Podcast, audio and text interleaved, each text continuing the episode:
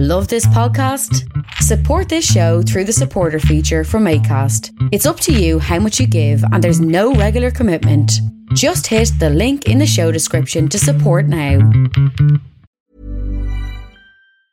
Hey, it's Ryan Reynolds, and I'm here with Keith, co star of my upcoming film, If, only in theaters, May 17th. Do you want to tell people the big news? All right, I'll do it. Sign up now and you'll get unlimited for $15 a month in six months of Paramount Plus Essential Plan on us. Mintmobile.com slash switch. Upfront payment of $45 equivalent to $15 per month. Unlimited over 40 gigabytes per month. Face lower speeds. Videos at 480p. Active Mint customers by 531.24 get six months of Paramount Plus Essential Plan. Auto renews after six months. Offer ends May 31st, 2024. Separate Paramount Plus registration required. Terms and conditions apply if rated PG. There's never been a faster or easier way to start your weight loss journey than with PlushCare. PlushCare accepts most insurance plans and gives you online access to board-certified physicians who can prescribe FDA-approved weight loss medications like Wegovy and Zepbound for those who qualify. Take charge of your health and speak with a board-certified physician about a weight loss plan that's right for you. Get started today at plushcare.com slash weight loss. That's plushcare.com slash weight loss. plushcare.com slash weight loss.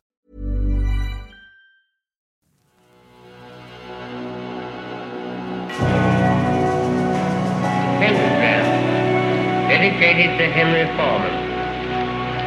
In the of the primal the dawn of terrestrial birth, mastered the mammoth and horde. Which is the better Iron Maiden album? Is it Somewhere in Time or is it Powerslave? I mean, this is one of the big questions. On the one hand, of course, Powerslave is front loaded with Aces High, Two Minutes to Midnight. Side B, of course. You know, you've got the title track. Um, you've got Rime with Ancient Mariner, but you also have the Duelists and Back in the Village. Whereas Somewhere in Time, I don't know. It's a very complicated choice. We were discussing that in the studio yesterday for quite a long time, it seemed, when we should have been getting on with whatever other work there is to do. I mean, there's always um, a hundred different things to do in the studio. You should be, well, I should have been prepping my lyrics, going through books, listening to rough mixes, all this kind of thing. We should have been tweaking guitar tones. We should have been listening intently to the bass drum, thinking to ourselves, this needs a little bit more body at 400 hertz or whatever the um, the real issues of the day may be. Yet instead, we were discussing which was the better Iron Maiden album, Somewhere in Time or Powerslave. I'm inclined to fall just about on the side of the fence that it was Powerslave, but I also could be convinced that it was Somewhere in Time. So in the end, nothing was done, nothing was achieved. Um, we could have had a democratic vote, but there was only four of us, and I think it was a, a split room. It was two on one side and two on the other. Um, that's democracy, folks. Welcome to episode 151 of Agitators Anonymous. I am Alan Averill, singer in a heavy metal band, trying to make some sense of all the things. Well, anyway. So, you can follow the links in the description to the sponsors. They are Metal Blade Records, um, 40 years and counting of incredible history, amazing records. Throughout all of the years, you can go to uh, indiemerch.com uh, slash Metal Blade Records, and you can use AA 2023 as your promo code. You'll get 10% off your order, and that ships worldwide. You know you need those 90s Mercyful Fate albums. If you don't own them, and you keep on waxing lyrical about how incredible Melissa and Don't Break the Oath are, which you can also get on Picture Disc there at the um, at the link. You should listen to those 90s records. They are absolutely incredible. Also, we have another sponsor. And if you've seen Primordial Live, you will have seen we have these huge backdrops, um, fireproofed, treated, um, with all the eyelets to be hung, all that kind of stuff properly. Professional backdrops. Email yes at torodrops.com. T O or O. Use the promo code A L A N. If you're in a band and you think you need a backdrops, doesn't matter from the hugest stage at a festival to a small bar show, these are the best prices you will get from Digital Image. Um, so use the promo code ALAN, or alternately, if somehow you um, can't get to a pen and paper and get that down in time for that information, just DM me and I will pass you along to the people involved. So, last week in the studio for Primordial for the new album number 10. Um, what do you do in the last week? Um, I mean, look, We've been, um, myself and the engineer have been residential up in the studio or near to the studio, um, quite a few miles away, way, way up in the Dublin Mountains. No coverage, um, no real internet up there, all that kind of thing, uh, which actually is very interesting. Um, it just shows you you do get some of your attention span back. We have what you know what's called the green room, which is kind of I guess the communal room, uh, which is behind the studio, and because it has no coverage at all and no internet, um, you find yourself actually reading books. Remember doing that, or just watching movies? I brought up two box sets of Clint Eastwood movies and have now. Um, yesterday was uh, The Outlaw Josey Wales, Pale Rider. Um, I think I was even inspired a little bit for one of the lyrics that was missing something by a sentence or two from Pale Rider. Maybe if you are that attentive to the lyrics, if you're a lyrics bot, um, you can spot that reference. But how you get your attention span has been quite interesting to observe. You get it back because the impulse to pull out your phone just isn't there um, because you just simply can't. So, what you're doing before you're mixing, um, and I suppose I should explain. I'll explain mixing in a while.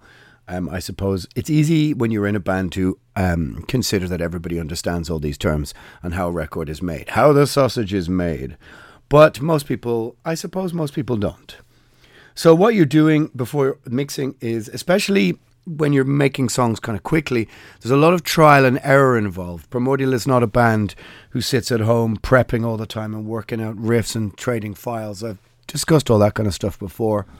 Um, so what you're doing is you're recording, and mostly in the last week you're recording overdubs on the guitar. You try and put down some bass, you try and put some uh, down some rhythm guitar as you're recording drums. You go back, you fix a few mistakes. We don't fix that many mistakes. There's often, um, you know, small little errors. I think that's you know is what makes the whole process human.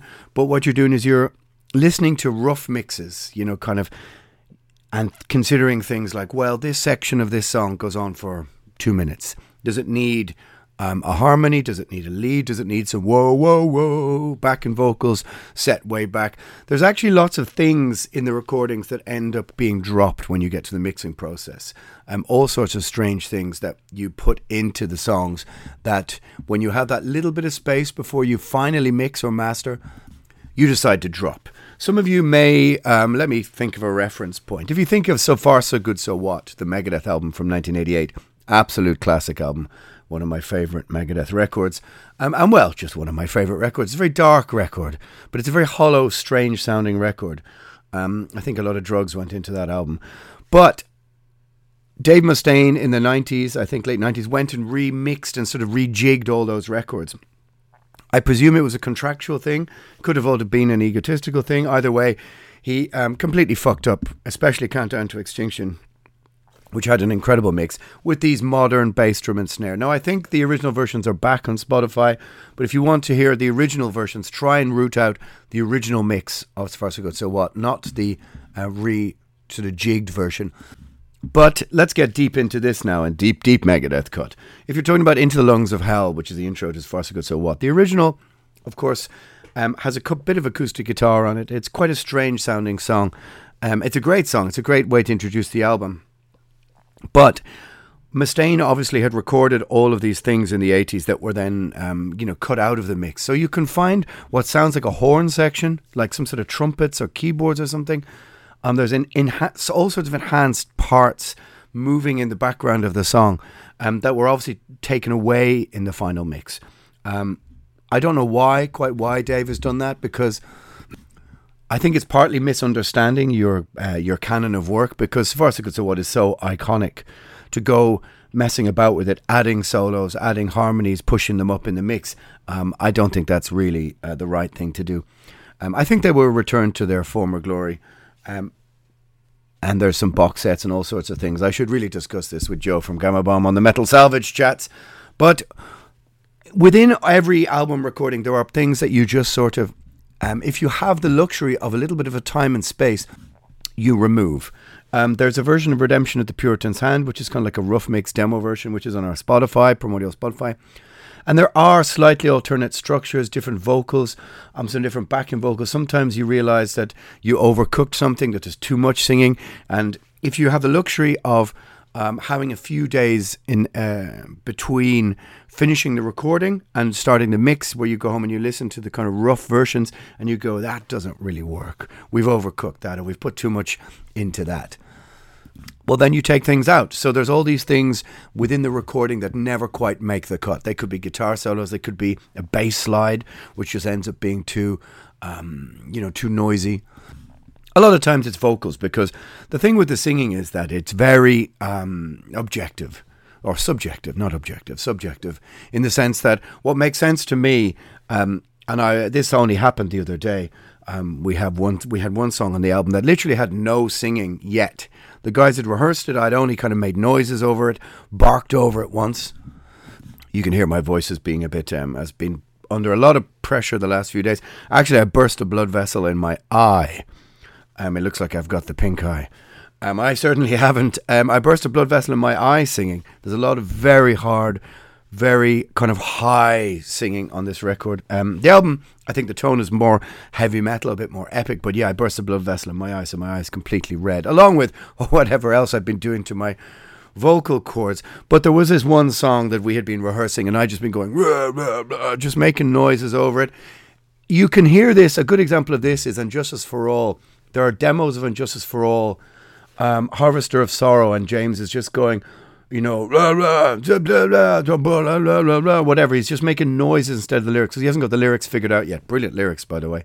One of the darkest um, songs, and one of the, you know, you know, the tone of And Justice for All is so pessimistic. I love it. But Harvester of Sorrow is one of my favorite, but also one of the darkest Metallica songs, I think. However, um, I'd just been kind of making noises over the song in rehearsal. So finally, um, you know, the guys are sitting in there, you know, milling around the studio, and I do my singing, and they're looking at me like, "Really? You're going to start singing there?" Because when they were rehearsing the song, um, and I was listening to it, what I had as the start point, i.e., verse one, is not remotely what they had as a start point. In fact, they had it as a as a bridge. So I start about, you know, one minute 45 into the song, which is not unusual for Primordial if the songs are six, seven, eight minutes long, that you have a big kind of intro riff and then it changes and then it doesn't return. So what I'd picked out as the verse riff never quite returned. So we're in the studio and everybody's looking at each other and they're looking at me going, Really? That's where you're going to start? And I was going, Well, that seems what's obvious to me. And of course, they rightfully said to me, Well, you should have mentioned that when we were rehearsing it. But when you're moving so quickly trying to get songs written, sometimes you just only hear something once or twice or three times. Um, and as you may know, my attention to detail is not quite what it used to be. However, my start off point was not what their start off point was. So, what you have to do um, through trial and error is just go and, you know, um, fuck off to a back room somewhere in the studio and rethink your approach. And what that can do is uh, completely change the context of the song. And also, whatever the melody you had in your head isn't going to work now that you have to place that over another part of the song. So, an awful lot of what um, being the senior in the studio is, is you're called on at a certain moment, just like now, okay, you've got to perform now. You've got to get in the, um, you know, the zone or whatever. You've got to get your vibe. You've got to get your head correct. You've got to concentrate, focus. And I find two or three hours of really focused singing um, is as good as a day. But you shouldn't. I, singing for a whole day is just brain frying because you've got the headphones on, and don't forget every time you sing a line. You then have to hear it back. And it's the constant. If you can imagine having a big pair of headphones on and somebody just constantly flicking um, your Spotify or whatever you're playing music through, uh, your headphones on, off, on, off, on, off at quite a loud volume because I sing very loud. Um, and just all day, back and forth, back and forth, back and forth. And the electrical hum, because in a studio, there's so many things plugged in. You've got this constant hum that's everywhere, and it really starts to get in your brain. And at the end of the day, after singing all day, you are literally shattered. No, I'm not saying it's the equivalent of working in a mine somewhere. Um, of course not. Um, there are far harder jobs, but certainly your brain is just um, melted, as we say in Ireland. You're a tuna melt. You're a melter. Um, I'll explain that some other time. But um, yes, it's it, it just melts your brain. And every evening you just have this pounding migraine because the noise of your own voice in your head is very, very loud. Some of you have heard me talk before about in ear monitors, which are the little headphones uh, that you put in your ear so you can hear the singing instead of monitoring in front of you, which is great if you're struggling with your voice, which I, you know, can hear I am now. Um, you're feeling a bit ragged around the edges with the voice. It's great, but it also insulates the sound of your own voice in your head, which is fine if you don't sing that loud. But if you sing at like you know, really hard volume, it can really um, give you a headache. But of course, a gig is an hour, an hour and a half. If you're going to do that for uh, 10 hours a day. Yeah, every night you come home and it's just like a pounding migraine behind your ears. Anyway, woe is me, woe is me. But what you're doing with the last those last few days before you do the singing, apart from trying to not get a cold, trying not to get flu, like we had massive snowstorms here in Dublin, um, where um, there was like two or three feet of snow outside the place where we were staying. Now that's how you lose your voice: is going inside, outside, inside, outside, heat, warmth um, out into the cold and breathing. And this is really, really bad for your voice. So it's also a good excuse to not carry anything and sit inside all the time. But this is how you will lose your voice. So you're conscious of that. You're conscious of not trying to, you know, I don't know, pick up, um, know, a virus that might be floating around in the uh, ether somewhere. Um, you really don't want to be sick. So you're trying to sort of avoid that, but also not think about it at the same time because uh, you can, you know, you don't want to think yourself sick either. So you're trying to be on top form. You're trying to be well slept. You're trying to be well hydrated, my friends. Um, hydrate. That's my uh, today's advice. Um, write that down somewhere. Stay hydrated. So, but what you're trying to do then is you're trying to listen to what's going on with the structures and then some some vocalists do guide vocals um, while the drums and everything else is going down. I have done that in the past, but tend not to. Um, but what you're doing then is listening all the time, and you're you're trying to make notes.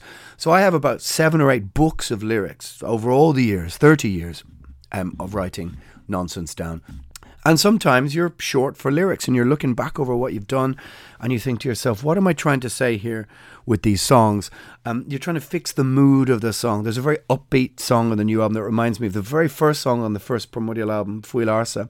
And we give songs funny names, and the song is called High on Fuil Arsa because it also reminds me of um, the very great High on Fire.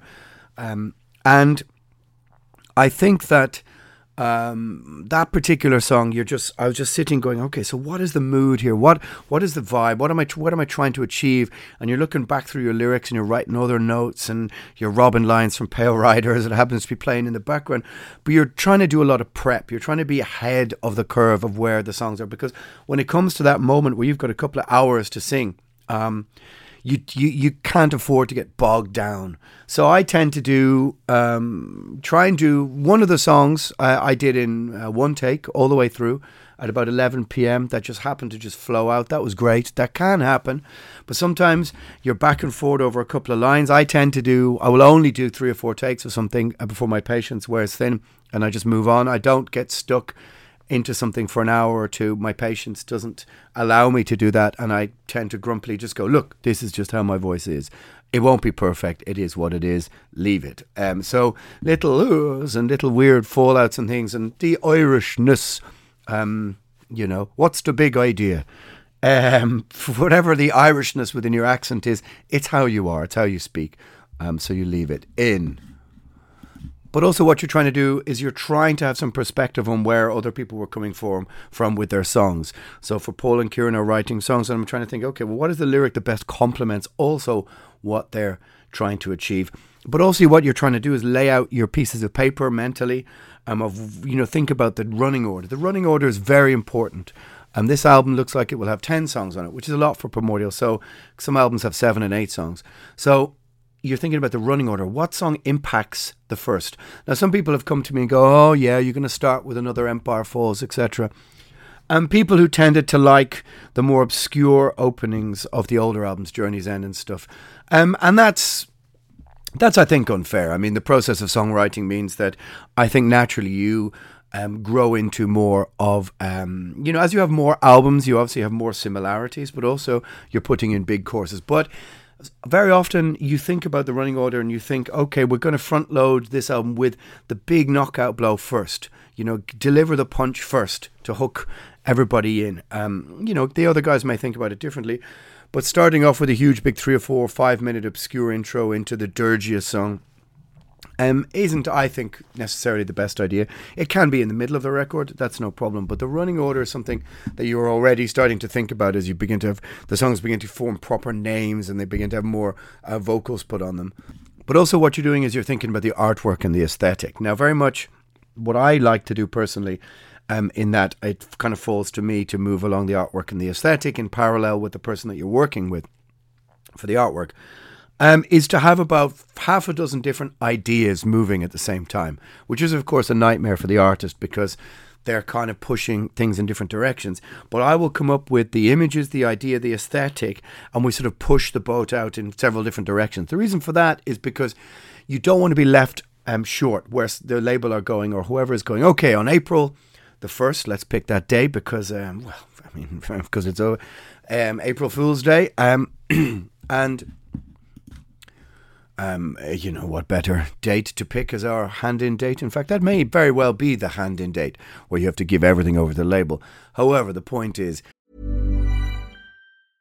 Hey, I'm Ryan Reynolds. At Mint Mobile, we like to do the opposite of what Big Wireless does. They charge you a lot, we charge you a little. So naturally, when they announced they'd be raising their prices due to inflation, we decided to deflate our prices due to not hating you. That's right. We're cutting the price of Mint Unlimited from $30 a month to just $15 a month. Give it a try at mintmobile.com slash switch. $45 upfront for three months plus taxes and fees. Promote for new customers for limited time. Unlimited more than 40 gigabytes per month. Slows. Full terms at mintmobile.com. Even on a budget, quality is non-negotiable. That's why Quince is the place to score high-end essentials at 50 to 80% less than similar brands. Get your hands on buttery soft cashmere sweaters from just 60 bucks, Italian leather jackets, and so much more. And the best part about Quince, they exclusively partner with factories committed to safe, ethical and responsible manufacturing. Elevate your style without the elevated price tag with Quince. Go to quince.com/upgrade for free shipping and 365-day returns. There's never been a faster or easier way to start your weight loss journey than with PlushCare. PlushCare accepts most insurance plans and gives you online access to board-certified physicians who can prescribe FDA-approved weight loss medications like Wegovy and Zepbound for those who qualify. Take charge of your health and speak with a board-certified physician about a weight loss plan that's right for you. Get started today at plushcare.com slash weight loss. That's plushcare.com slash weight loss. plushcare.com slash weight loss. I'm Sandra, and I'm just the professional your small business was looking for. But you didn't hire me because you didn't use LinkedIn jobs. LinkedIn has professionals you can't find anywhere else, including those who aren't actively looking for a new job, but might be open to the perfect role, like me. In a given month, over 70% of LinkedIn users don't visit other leading job sites. So if you're not looking on LinkedIn, you'll miss out on great candidates like Sandra. Start hiring professionals like a professional. Post your free job on linkedin.com/people today. If you get to uh, March the 28th and uh, somebody goes, I don't really like that cover, and you've got like, well, what? So we've pushed the boat out so far. Now we have to turn around and head back to the port and set out again. We're never going to get as far. And you've also committed the artist to a certain direction. Then you're telling them, no. So it can be, I think, as the singer, as the person who's in charge of the aesthetic, you should be kind of well prepped, well prepared for a couple of different eventualities. Have a couple of different covers that you like, which might be incredibly different. Um, moving at the same time, so you aren't left going uh, scrabbling around, going, well, well, you know, we need a new thing, because within most bands there are different people who have different jobs or different angles or viewpoints. One person maybe is better at aesthetics or interpreting the overall aesthetic. Um, but if you have, if your band is a relative democracy, then you grant some form of veto power to every member. So if somebody really dislikes, um, I really don't like that cover. Why? I don't know why. Um, not pointing any fingers, of course, but what happens then is you're left, you might be left going, oh God, um, we've got three days to find a new cover. How do we do this? Anyway, more discussion of the album to come, no doubt. Um, I'm, you know, I don't have that much really to else to discuss at the moment because it's the sort of focus of most of my attention. But I thought I'd spend the second half of the podcast talking about a few other things. Um, the band Igorrr, who are actually label mates of ours, I G O triple O. Um, it's a story about them refusing to sell their merchandise at the O2 Forum, Kentish Town in London, which I'm pretty sure we've also played Um, and I thought I'd uh, discuss something I've discussed before, and that is um, the kind of the stealing of bands' merch. Now, it's no surprise I'll be on the side of musicians. I always am because fundamentally, it's the un- it's the dealing with the uncomfortable nature of business along with art. And the truth is that almost at the end of every um, industry, um, well, that's you know the music industry is what we're talking about. But musicians are at the always at the end of the chain. Everyone else takes their money first, um, and the basic principle of you know fairness or equity is just a kind of something most people pay lip service to in the music industry. Um, you would be surprised at how much um, when somebody would say, "Oh, well, we got a ten thousand euro fee for playing X festival," people go, "Wow, ten thousand euro." Once you break down all the commissions, all the taxes, of the paying of crew, the exorbitant price of flights which come from that. Now, you will be very surprised how little is left of that these days. The truth is that the post pandemic world, musicians are making less and less and less, and everybody is trying to squeeze them for more and more and more. I'm even just hiring a van in Europe right now to get from A to B. Um, the price seems to have gone up two, three hundred percent. What you could have found for 200, 250 euro, now quotes are coming in quotes are coming into um, for bands I'm dealing with, or even for Primordial of, oh, that's going to cost 650 euro to drive you from A to B. Like, what? 650 euro? Um, insanity. Um, everybody else's excuses. Well, we made no money in the pandemic either. Yes, of course. But the idea of like squeezing artists mercilessly. Remember the fact: without artists, there would be none of this industry, and that's just the um, you know that's the utopian response to everything. But Igorrr basically said this. Um, We'd like to inform you that we won't be selling our merch at our London show tonight. The Venue O2 Forum, Kentish Town's asking for a 25% cut on our merch sales, wrote Igorrr on an Instagram post. We could have raised up the prices of our t shirts and hoodies, but it doesn't seem fair to have our UK fans paying more than they should. Very commendable reproach from the band there, especially because the venue is asking for a spectacular percentage for no particular reason. We tried to negotiate with them, but they're not interested in helping us at all. For those of you who would like to purchase some merchandise online, our web shop will be updated with new designs after the tour. Now, I've talked about this before. I remember having this argument. Um, played a show in Orange County in the USA before, and we said, okay, we'll sell our merch after the show uh, outside from our van or uh, wherever we were in. And the, lab- uh, the venue called um, the cops on us and said we were open vendor sellers um, without a license. Basically, um, here is the response then. You know, uh, Cult of Luna, also label mates of Metal Blade, of, of ours with Primordial, and this must stop. Touring post COVID is a completely different world, is a struggle, and from some bands, an economic nightmare. Yep, I can attest to that. Um, the Primordial tour that we just did last year, despite, okay, not having an album in a couple of years, some of the attendances were, you know, between four and 600 people, really, really strong. But personally, as a musician, um, I made less than I did from a tour that was less well attended previously to that. Um, you're making less money. You're, you're, you know, the the bands are facing exorbitant costs of energy and oil and petrol crisis. Um, just the hiring of every single thing, whether it's backline instruments, all have gone up. Flights have gone up. Luggage have gone up. The pressing of T-shirts, everything. Um, anyway, merch sales are a huge part of our touring bu- touring budgets. Uh, well, as I always return to um, Tom Hunting from Exodus said it best in an interview. Uh, he said, We're traveling t shirt salesmen. And merch sales are a huge part of our touring budgets, and the reason some bands, including us, we're talking about Cult of Luna now, are able to continue to provide the show we want to invest in good production, pay our team, etc. We refuse to raise merch prices because some venues are asking for merch guns, and this is becoming a norm. We stand with Igorrr. Um, yeah, Damnation Festival. Yeah, the good people at Damnation Festival chimed in as well, saying they're happy for bands to play their festival and take will take no cut from merch. Converge drummer Ben Koller voices support for Igorrr, and the aforementioned statements calling the merch cuts a shakedown. Yeah, shakedown is a good, a good kind of seventies expression for what they are. I'm glad this topic is picking up steam. I agree with Damnation Festival and Igorrr here. Merch cuts are a total shakedown and make it harder for bands to survive. 25% is absolutely ridiculous. I see fans getting confused about merch prices being so high. Well, here's the fine print, folks. As the corporate takeover of music venue continues, I can only see this problem getting worse. Very good point by Mr. Ben Koller there. And I should probably devote a proper podcast to all of this. But this is what is happening is that huge, big, um, I suppose, multinational conglomerates or um, corporatist, corporatist takeovers of venues, um, as Ben here says, Um, they're just beginning to buy up all the venues and their standard practices this is how it is. We take 20 25% of your merch. If you don't like it well fuck off and play somewhere else. Um, you know you're talking about the live nations i guess or whatever else.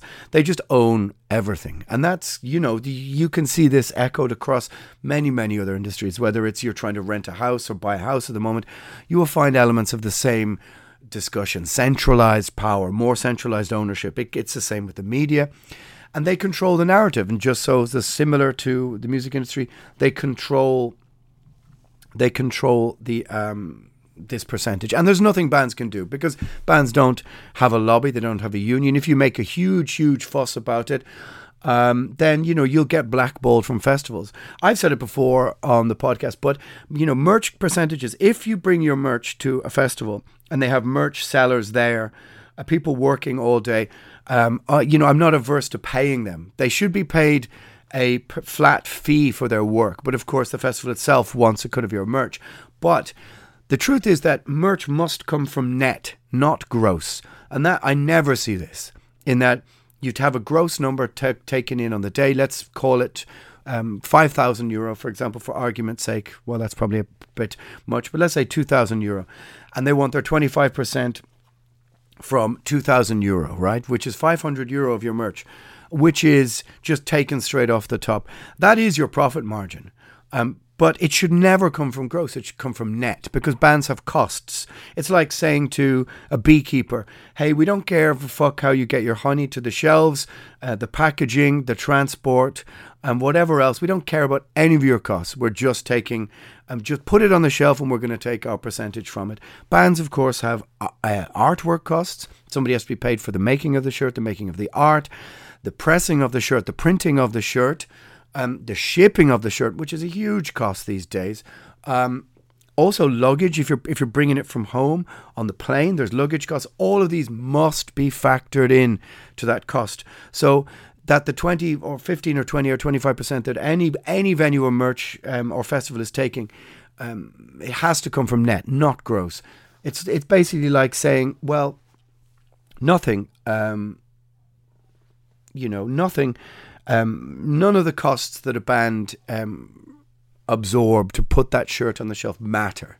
Of course, this is just unfortunately the byproduct of this uncomfortable relationship between business and art. And for 60, 70 years, the music industry itself has, of course, ripped off musicians. I mean, that's part of what a record contract is fundamentally, or was. Um, whether it's all the musicians back in the old days of chess records or all the blues musicians who never got paid for playing on huge records. That's just been the nature of it. Now, um, a couple of my friends, my my good good friend uh, Tal, um, you might probably know him. Um, the very great and wonderful Tal, who just works for tons and tons of bands. May he made a post, and that is he said. Um, I'm going to continue with this article, but merch cuts have become a hot topic lately, mostly due to the overall rising cost of touring. Yeah, Merch cuts are exactly what they sound like. A cut of the band's revenue made from merchandise that goes to venue promoter. Monuments, I don't know this band, um, but they recently refused to sell merchandise in Greece due to insane cuts. Um, while our own um, well, I've discussed the I've discussed Gojira I think before, and they're you know look they have expensive merch, and this is probably one of the reasons why. But uh, Architects, I don't really know the band Architects, but drummer Dan Searle recently posted posited, you know, it's a better word actually, posited is a good word. Maybe bands should get a cut of the venue's nightly alcohol sales to balance things out. Yeah. Um, while Lord Ahriman, ah, I know the Lord Ahriman from Dark Funeral has said outright, venues are killing the live music industry. Um, yeah, I mean, look, it's a business practice that unless bands stick together and refuse to book those venues, but that's just not going to happen. I think probably what needs to happen is that fans need to literally start publicly shaming, taking pictures, and just atting whatever venues, at venue, at venue, at venue, at venue. Bad publicity is maybe one of the only ways this will change. But the idea that um, a band would come to a venue and go, hey, we want 10% of your alcohol sales, I mean, it's their crowd coming in, right? They are the, they the band have brought the crowd, that's their fans. So saying to the venue, well, you know, our fans are drinking X amount at your venue, can we have a cut of your alcohol sales? Of course, every, every venue manager would go, well, fuck you, it's not going to happen. Um, but I understand the logic. It's similar, right? Um, but it's becoming more and more of a thing because so many bands now are going out on tour and coming back with less money, if basically no money, and all of the costs are, um, you know, passed on to bands. I mean, like I said, having just done a tour post pandemic, um, we got from one week to the next rising costs of three, four hundred euro a day for the tour, just just passed on to us. Nobody else is willing to take up any of it or cut their commissions or cut their fees or help us out. They're just like, nah, this is what it costs. But of course, you've been advertising your tour what are you going to do? Cancel your tour? Um, because of 400 euro a day extra costs? You can't. So, but you add up 400 euro a day over 20 days and you've got a huge chunk of your income all of a sudden has just been taken from you and then you show up to x venue and they go well um, here's a table and here's uh, some chairs uh, we want 15% of your merch um, i don't quite know how this resolves itself until we actually have moral and equitable people, such as the very lovely people at Damnation Festival. Um, I did their podcast, actually, by the way. I don't know if um, any of you watched that, but I was a streak of pessimism that day, my friends. may surprise you. But Damnation Festival have the right attitude, which is this is how bands are able to survive to get to the festival. Um, you know, the, you've heard probably the expression rent stealing.